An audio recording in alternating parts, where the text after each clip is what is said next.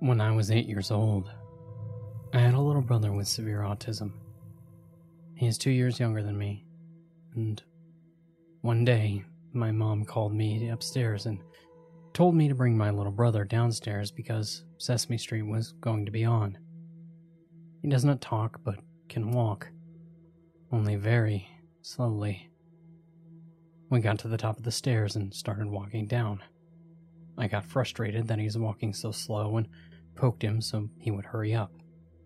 Then a step later, he stepped on my toes. Furious, I poked him again, telling him no.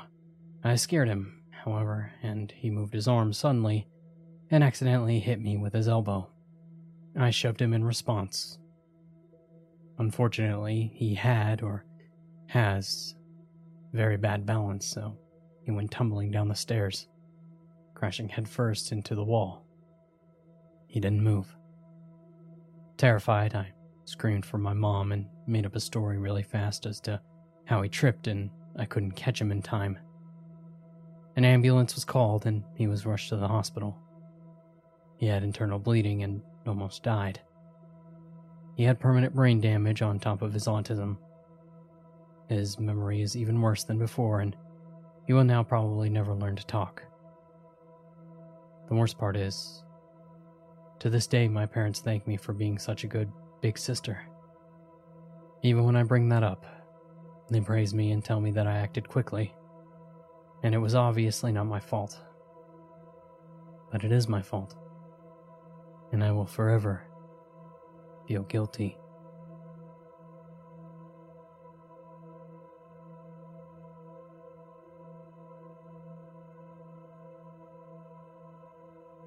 In high school, I sold drugs. Not the bad part, and I was kind of infamous around school for being able to get anything. Any drugs you can think of, guns, whatever. These rumors were everywhere, and I stoked them to help business. I mostly sold weed and ecstasy to rich kids with time on their hands. There was one of the richest kids in school who bought weed and X all the time from me. I didn't like him, so I overcharged him most of the time. He didn't care. Then one day, he asked for heroin. I tried to gently push him away from that because dealing in heroin is bad news. But for whatever reason, he was insistent. And he wanted a bunch of heroin. He gave me $100. So I go down the street to a neighbor's house. I know he sells heroin. Real nice guy, but that's not the point. Long story short, I buy about $50 worth of heroin and sell it to the kid the next day. And we're still not at the bad part. The next day, the school is in mourning. The kid had OD'd. The popular, athletic, rich, pretty boy took all the heroin at once.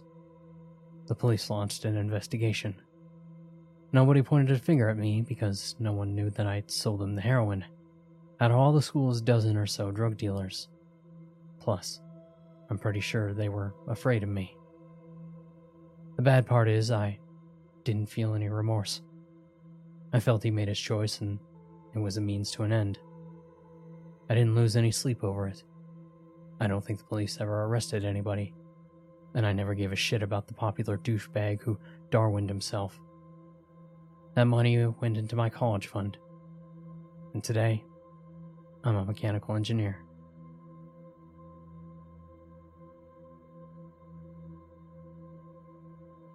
When I was very little, probably around 3 or 4, I used to play a game with my parents where I'd go to the bathroom and brush my teeth before bed, and when I got to my room, they'd pretend to be asleep, and I'd find creative ways to wake them up. Being so young, I thought my dad was superhero-style indestructible, and in thinking so, I decided to try something that would hurt a kid like me but wouldn't harm him, all the since he was so big. I found a pencil laying on the desk and tried to stab him in the eye with it. Luckily, he was peeking and stopped me just before I did it. To this day, it gives me a sinking feeling in my stomach, thinking about what might have happened.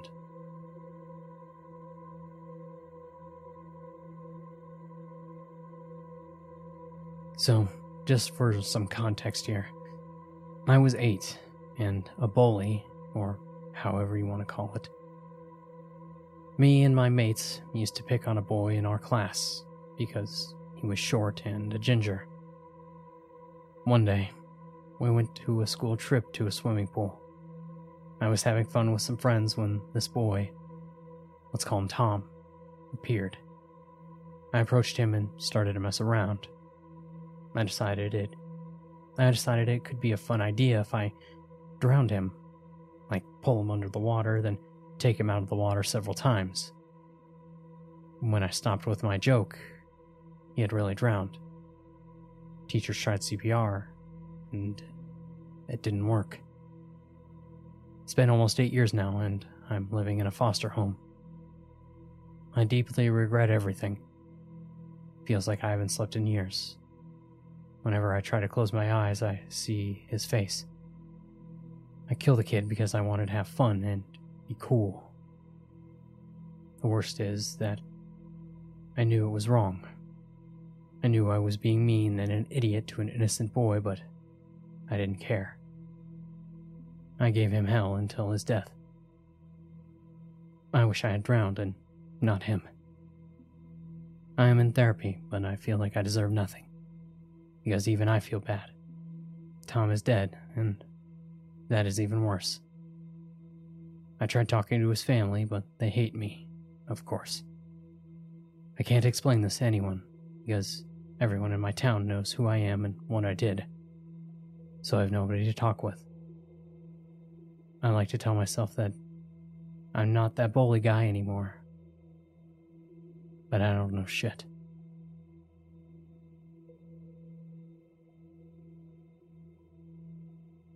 I planned an elaborate 2-year-plus suicide plan that let everyone down gently in the best way possible.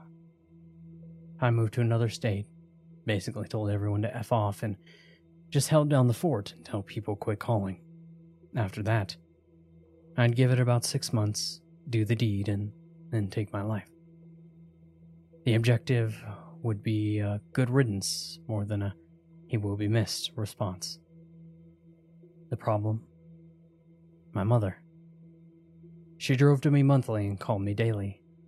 She always knew something was up because she'd always end our combos with, "Remember, I need you around and will always love you." And it shook me to my core. Later on, my best friend tried to spam call me all the damn time. Annoyed, I finally answered.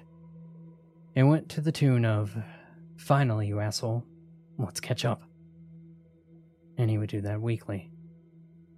Then, oh boy, my mom bought me a cat. She put me in therapy and with a psychiatrist. He suggested we get an emotional support animal.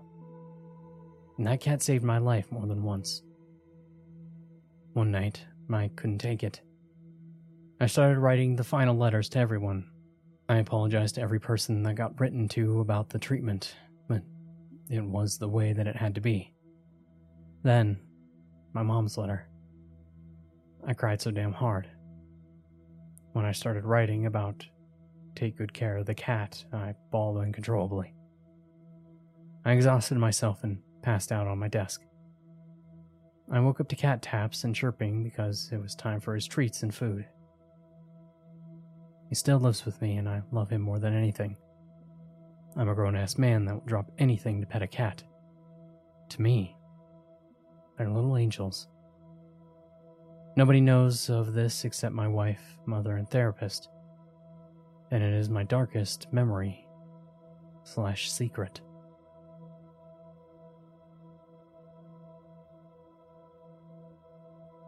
I grew up in Maryland, and when I was 16, me and my friends were driving home from a party. All of us were intoxicated, so we were on the back roads trying to lay low, when suddenly we came across an overturned Jeep and immediately pulled over. Completely freaking out, the driver was crushed, but the passenger was still alive. He couldn't talk or anything and was struggling to breathe.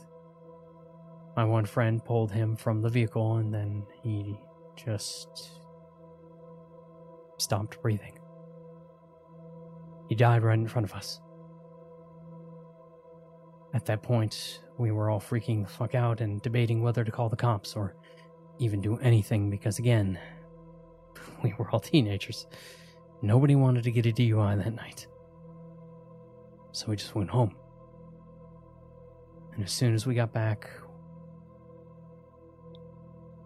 one of our friends took the fall and called. Told the police what happened and all the details. But here's the worst part. The two people in the Jeep were the parents of some girl in my class. And I thought about that night for the rest of high school. So many things that could have been done differently.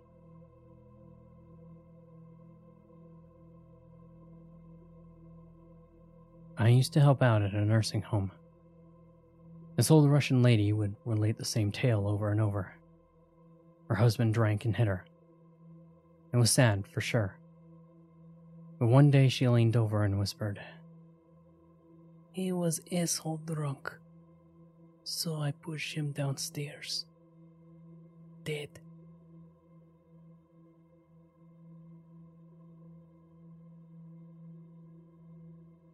There are days that I wake up and I feel like I'm not a person. You know that feeling you get when you're at a wedding or a party, and you have your drink in your hand, and you're passing, and you're blending in, and everything is cool, but there's a strange melancholy in the back of your head because you feel detached from everything around you. That feeling when you're throwing rice at a wedding and the newlyweds drive away, and you feel happy for them, and it's fine, but it's like not happening. That's how I feel every day. When I was little, I was woken up in the middle of the night by some noise and ran to my parents' room to walk in on and watch my dad strangle my mom to death. He didn't see me, and I hid in the closet. He turned himself in later that night, and I still remember it as if it were yesterday.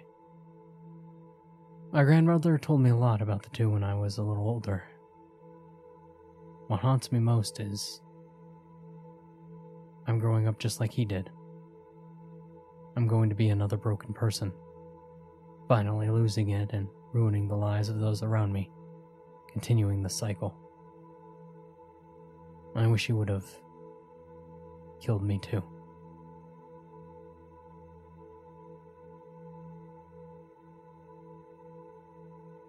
I don't have a single real friend in the world. Everyone in my social group is just a person. I don't think I am capable of love. I feel the exact same way about my family as well. I have to force myself to pretend to care about people just to keep up appearances. But I feel totally alone.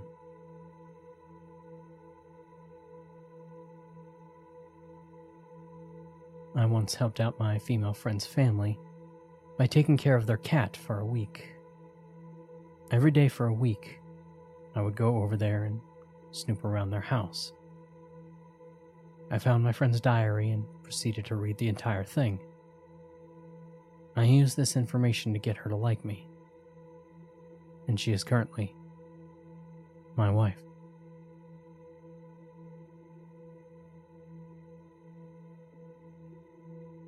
I tell everyone the reason I do beekeeping is because it's a hobby, and because I want the honey and to help prevent colony collapse. The real reason I started to do this is because my mother is extremely allergic to them, and now she won't come near my home anymore.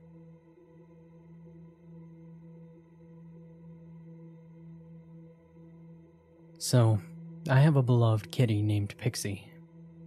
She was around 4 when I found her on the street. She had a rubber band tied on half of her tail, and I spent 2 weeks feeding her until she was comfortable enough to let me near her. She didn't trust anyone. I took her in, cleaned her up, and got the dead portion of her tail amputated. After 5 years, she finally warmed up to people and she became so sweet and friendly. It took her years to be comfortable around strangers. Last month, she was out for her daily stroll around the neighborhood and immediately came back in through the kitty door 20 minutes later. Usually she's out and about for 2 to 3 hours. She had 2 small holes in her chest and one near her butt. She was completely frightened and was crying, meowing. She wouldn't even let me go near her for the first 5 minutes. I knew for certain that she was shot with metal BBs. I take her in my car and start driving to the vet. I take a quick detour around the neighborhood. I was going to take the long way to see if I could find the culprit. Sure enough, I see a kid on a scooter standing on his driveway with a CO2-powered BB gun aiming in the drainage cavity by the sidewalk. I see cats in there all the time. It was then that I knew who the culprit was. I parked the car, got out, walked over to him and said, "I'm telling your parents that you are shooting cats." He replied, "They're pests. They told me I could." And that smug little look on his face threw me over the edge. I slapped the fuck out of that bitch and kick-swept his legs out from under him and watched him fall flat on his ass.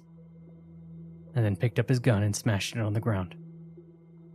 A small part of me wanted to finish him off with a stomach kick for good measure, but fucking 25, so I looked both ways before crossing the street and fucking bolted. As I hopped in my car and sped away, I heard him shrieking in the distance. My kitty was treated and is doing okay. She is a lot more skittish and spends less time outside. In case you were wondering, I'm pretty sure the cops were called. When I came back, I saw a few strolling around. I was sure I was D-O-N-E, and I've never been in trouble or done shit like this before. Anyways, I drove by and literally nothing happened. It's been a month and I think that I'm good.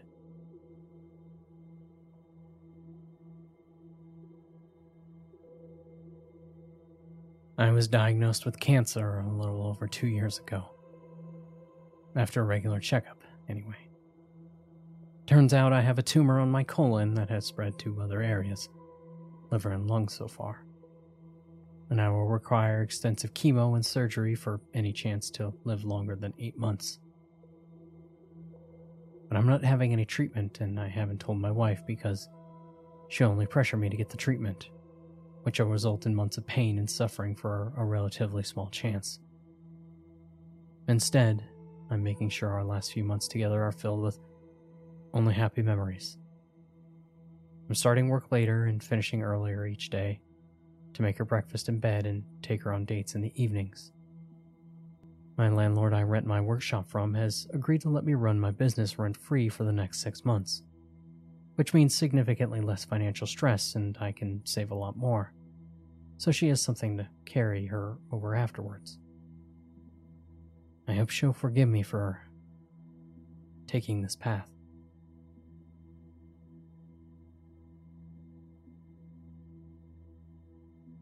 I can't believe that I'm actually confessing this right now. It makes it feel very real, and before you say it, I know.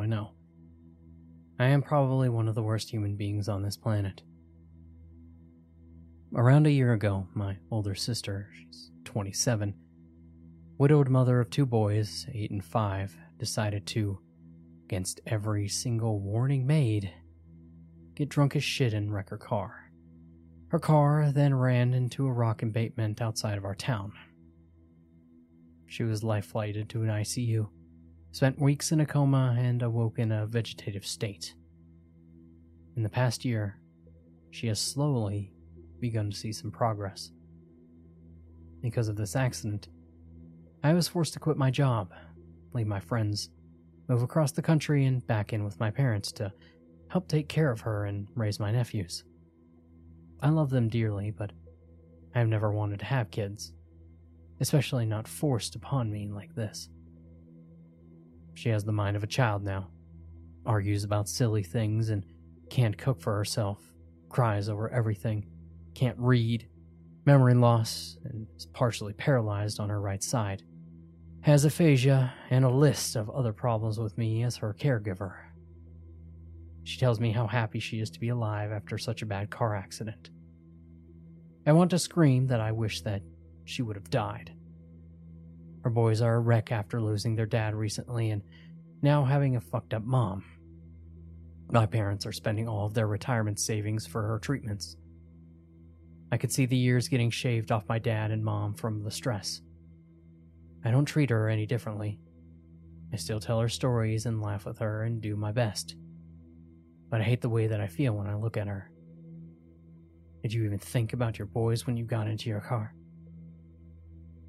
She is smiling and completely ignorant to the pain that she has caused to my entire family. So I guess that's that. That's my confession. I have a deep, dark hatred and resentment for someone I love. And I'll never let her know.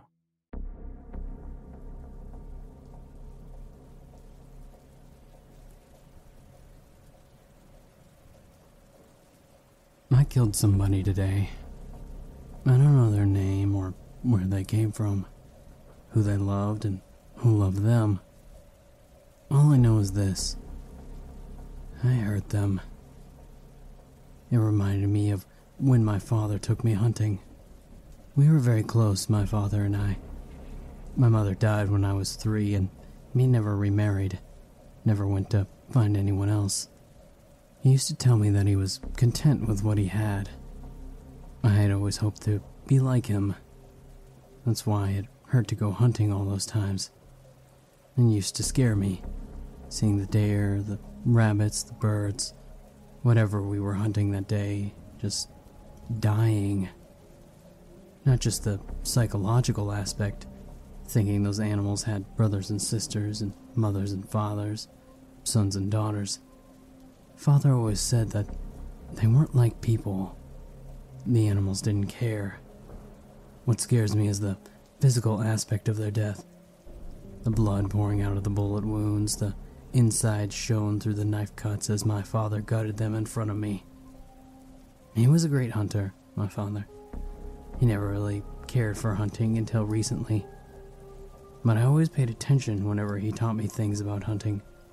He would tell me that even if I didn't like it, I might want to take my future son. So I would watch and learn from him as he tracked, killed, and prepared the animals. His most important lesson was that whenever you hunt, no matter what the game is, it's just an animal, not a deer, a rabbit, or a bird.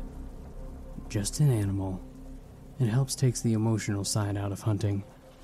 It made sure that their shrieks of pain, quivers that they held on to their quickly fleeting life, didn't affect me as a child. The hunting trips took place every month beginning on my 7th birthday. And when I graduated high school and moved away for college, he would still go on those hunting trips and call me every night that he was gone. This went on until I was 25 and married, and he stopped calling as often so I could focus on the family. She was a beautiful woman, my wife. My father said that we reminded him of when he and my mother were our age. And that's how I knew I needed to marry her. I based every aspect of my family life on how my father lived. My wife was annoyed that I wanted to wait until she turned 30 to have a child, but she was still patient. She was a kind woman. I was conceived 3 months after my mother's 30th birthday. My wife had been waiting 5 years to have a child, and the night of her birthday, her patience wore thin. She demanded that we start trying to have children right away, and I obliged. I believe that marriage is about compromise, and it was about time that I started to do that more often. I regret that choice. She found out that she was pregnant the next week. I asked the doctor how far along she was, and she told me that she was just under a month. I wasn't sure how to feel about that. I loved her dearly, and I knew how much she wanted a child, but I didn't want to change my entire life plan. After some thinking, I realized that if I was to truly be like Father, she would die shortly after the child's 3rd birthday, and the chances of that happening were very slim without me taking control of the situation. I knew that I couldn't do that, however. Father would be disappointed, and I'd probably get caught and wouldn't be able to continue raising the child. So I decided that I wouldn't be able to follow the same path as my father, and was content with just having a son. And then our daughter arrived, and I was disappointed, but pretended to be happy for my wife's sake. I decided as soon as she was ready, we'd try for a son. But she was never ready. She just wanted one child, and I thought to myself, maybe she would enjoy hunting trips as much as a son would, so I helped raise her, and grew to love her as I would a son. We had named her Elizabeth, after my mother, and I remember the week leading up to her 7th birthday. They played over and over in my head, and she was excited to get to our new cabin for a hunting trip. My wife didn't necessarily approve, but she said if Beth enjoyed the first trip, I could take her for each of her birthdays. I was disappointed that it couldn't be as often as Father took me, but I agreed nonetheless. The first day, I received my hunting license. I showed Beth and told her that when she turned 18, we could get her one. She didn't understand what it meant, but was still excited. I missed the feeling of pure excitement that only a child could feel. The second day, I tucked her into bed, telling her that I'd be gone to prepare the cabin for our trip. She asked how long that would be. I chuckled and told her that I'd be back for her birthday in 5 days. The third day, I had to leave before she woke up so the cabin would be ready in time. The first 2 days in the cabin were eventful, mostly consisting of making sure that the power worked and that we had enough food and water, and that my gun properly worked and had enough ammunition. The day before her birthday, I was driving back into town and my phone began ringing. It was my wife. I laughed to myself, realizing that I hadn't called home since I had left and that there was no cell signal at the cabin. My wife was probably worried sick and Beth probably wanted to talk to me. So I answered the phone. "Hey, sweetie, sorry I didn't call. I've been so wrapped up in getting everything ready." "It's Beth." My wife hardly interrupted me unless it was something important. Hearing it was about my little girl worried me even further. "Is she okay? Is she sick? What's going on?" I asked curiously. My wife's voice was shaking, which didn't help ease my worrying mind. I thought that she was just sick. What could have happened? She didn't come home from school today. If you see her on your way home, please bring her back," she told me. I told her that I'd keep an eye out, and she hung up after thanking me. My mind was racing, but I calmed myself down, telling myself that maybe she went to a friend's house without telling her mother. When I got home, I told my wife I didn't see her, but told her not to worry too much. "Maybe she's at a friend's house. Call around and see. I'll drive around and I'll look around town," I told her. That search was like tracking an animal for hunting. I kept telling myself that so I wouldn't miss anything important. It's just like tracking an animal. An animal. It sickened me to reduce my sweet little angel to nothing but an animal, but it was necessary if I was to find her. The next day, instead of celebrating her birthday with pancakes, we went to the police station to file a missing persons report. A month later, they found her, and the man that took her. That sick animal who took Beth away from me. He and his wife said in the court case it was their monthly hunt. "That is not a hunt," I thought to myself. "You killed my daughter, not some unfeeling animal." I seized with rage the entirety of the trial, while my wife sobbed. I stayed for the entirety, as I wanted to be there to see these animals, the wastes of humanity, get sentenced to death for what they did to Beth. My perfect gift from heaven. The prosecutors described it in excruciating detail how they had her for 3 weeks before they murdered her, how they tortured her, and did a myriad of other things that no person let alone a child, should have to go through. And finally, how she was killed. And those worthless pieces of garbage were simply unfazed. They didn't regret what they did, no matter what the wife said. She said that she only did it so that way her husband wouldn't do the same to her. And that was the only thing that the jury had disagreed on. When the judge gave the husband a death sentence, I smiled. That joy quickly turned to disgust as he proceeded to give the wife a 10-year sentence. The whole experience ended my marriage. My wife lost her job and stayed at home all day. She spent most of her time in Beth's now empty room, even spending nights in there. She filed for divorce after 2 years of me not doing the same. I made some use of my law degree attempting to get the wife another trial so that I could watch her fry, just like her worthless husband. After the divorce, my now ex-wife moved out to live with her parents and took most of Beth's things.